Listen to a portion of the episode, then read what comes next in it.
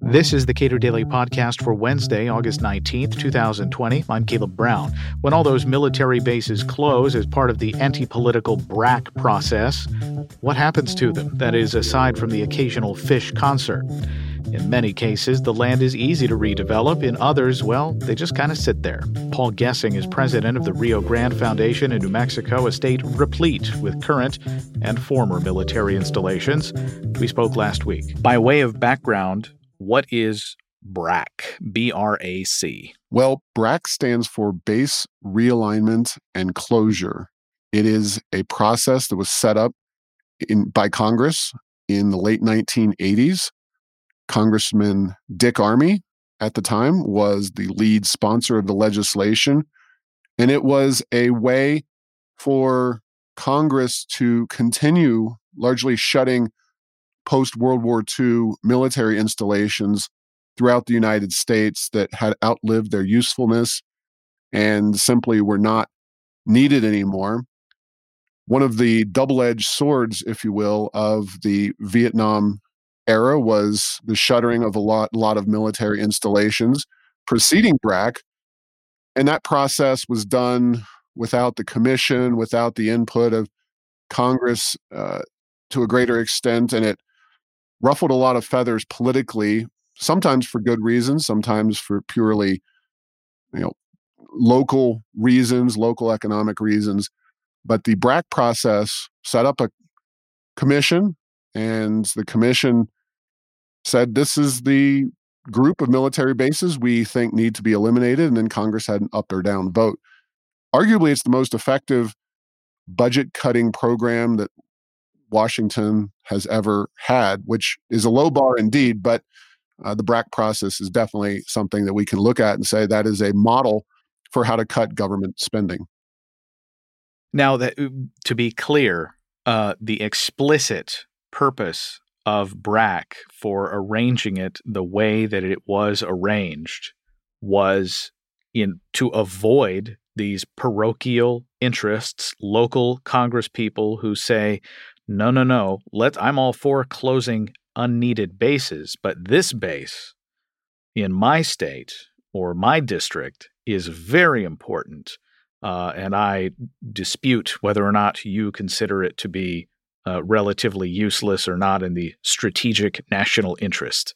That's right. Uh, folks in Congress who might be inclined to support shutting bases in other people's districts would often be concerned and opposed to shutting any base in their own area and they for they therefore uh, would stop and put riders on appropriations bills that prohibited those closures and so you ultimately had that process of closing bases grind, grind to a halt and thankfully this very creative solution of of BRAC helped to move those base closures forward.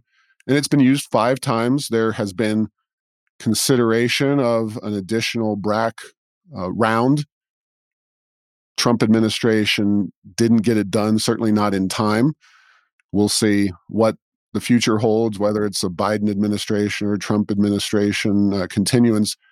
Who knows? But uh, definitely there's noise being made about needing another BRAC round. And certainly we know that with all the spending going on in Washington, uh, there, there's ample need for some kind of restraint and cuts.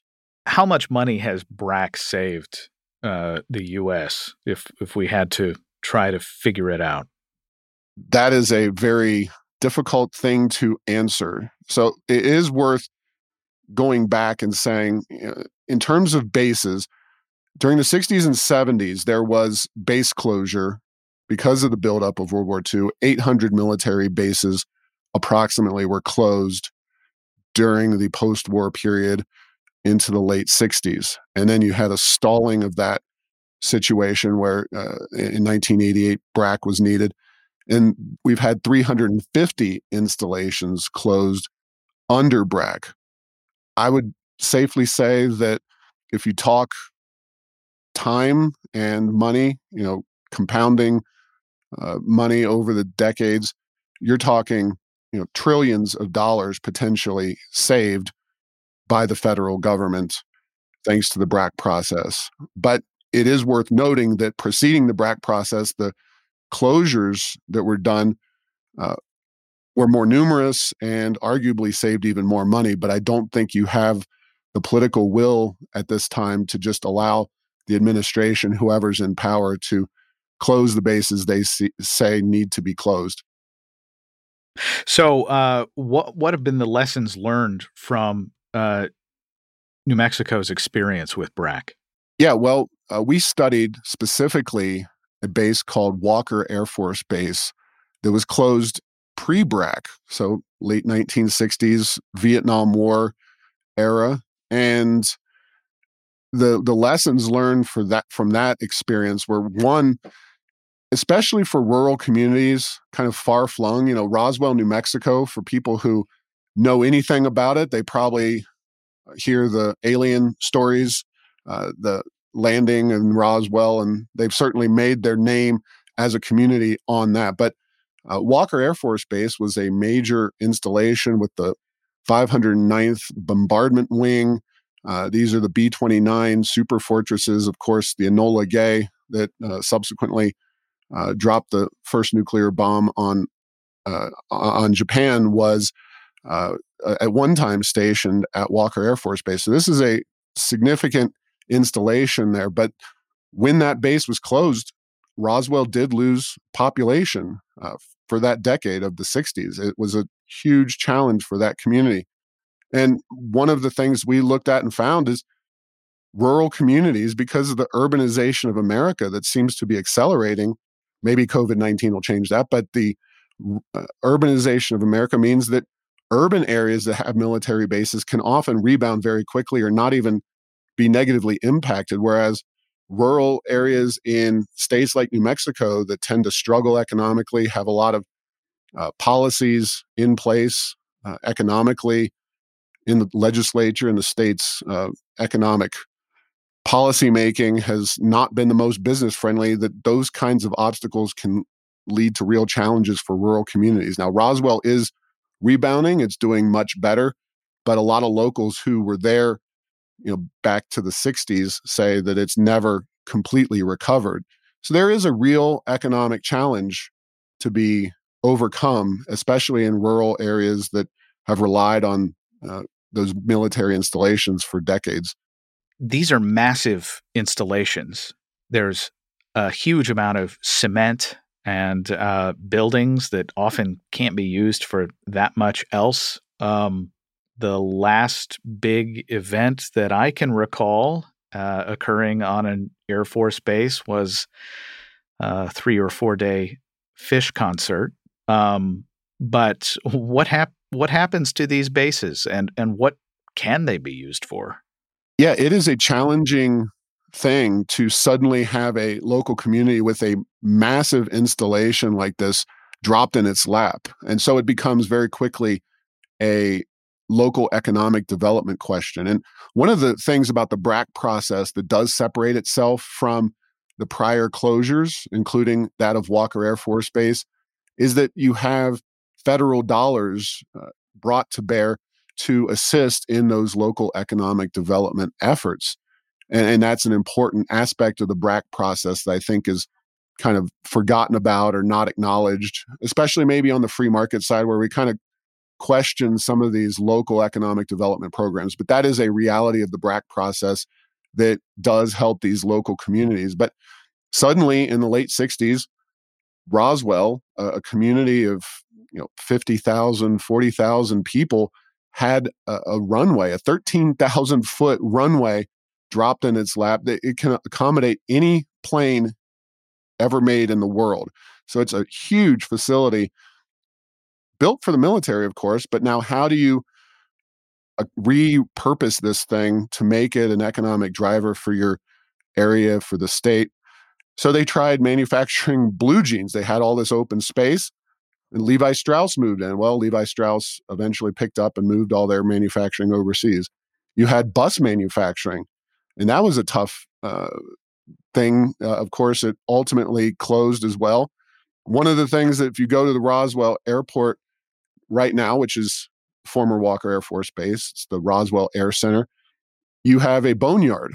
Uh, a boneyard is often known uh, in the popular sense as a place where old airplanes, commercial jets, go to die. They go to sit in the desert and be scrapped for parts. And that is certainly part of what happens at a boneyard, including the one at Roswell's airport. The other thing is that it's repair and maintenance of these airplane fleets.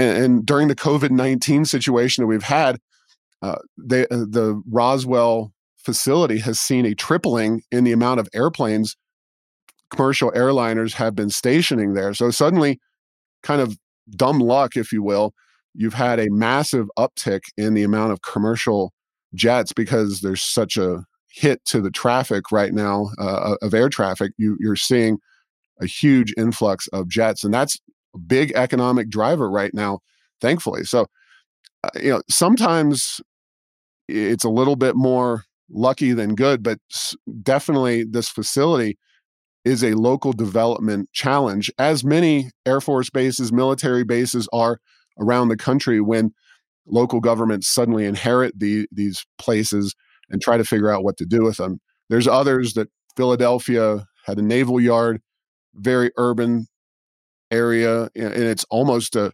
huge win to clear out that military base and then be able to develop it in a place where land is at a premium, especially that urbanized land that is something that is much easier to do in those big urban areas.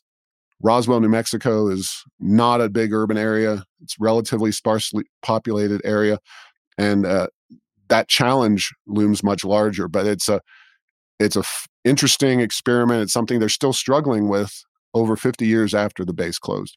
You mentioned rumblings of uh, a potential new round of BRAC. How likely do you think that is? And is there sufficient appetite uh, in Congress? I mean, I suspect they're worried about other things right now, but um, you know, would it would it be on track to have an, another BRAC next year?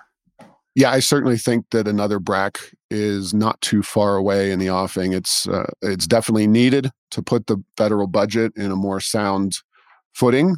Uh, and we've just gotten out of control in our spending and need to do something. And BRAC is the best method we've developed in Washington for constraining that federal budget. Uh, hopefully, the BRAC model can be used elsewhere in the federal budget as well. I think that is something that needs to be explored. It's really been successful with closing military installations, and it needs to be applied elsewhere where Congress isn't willing to act. Paul Gessing is president of the Rio Grande Foundation. Subscribe to the Cato Daily Podcast anywhere you please and follow us on Twitter at Cato Podcast.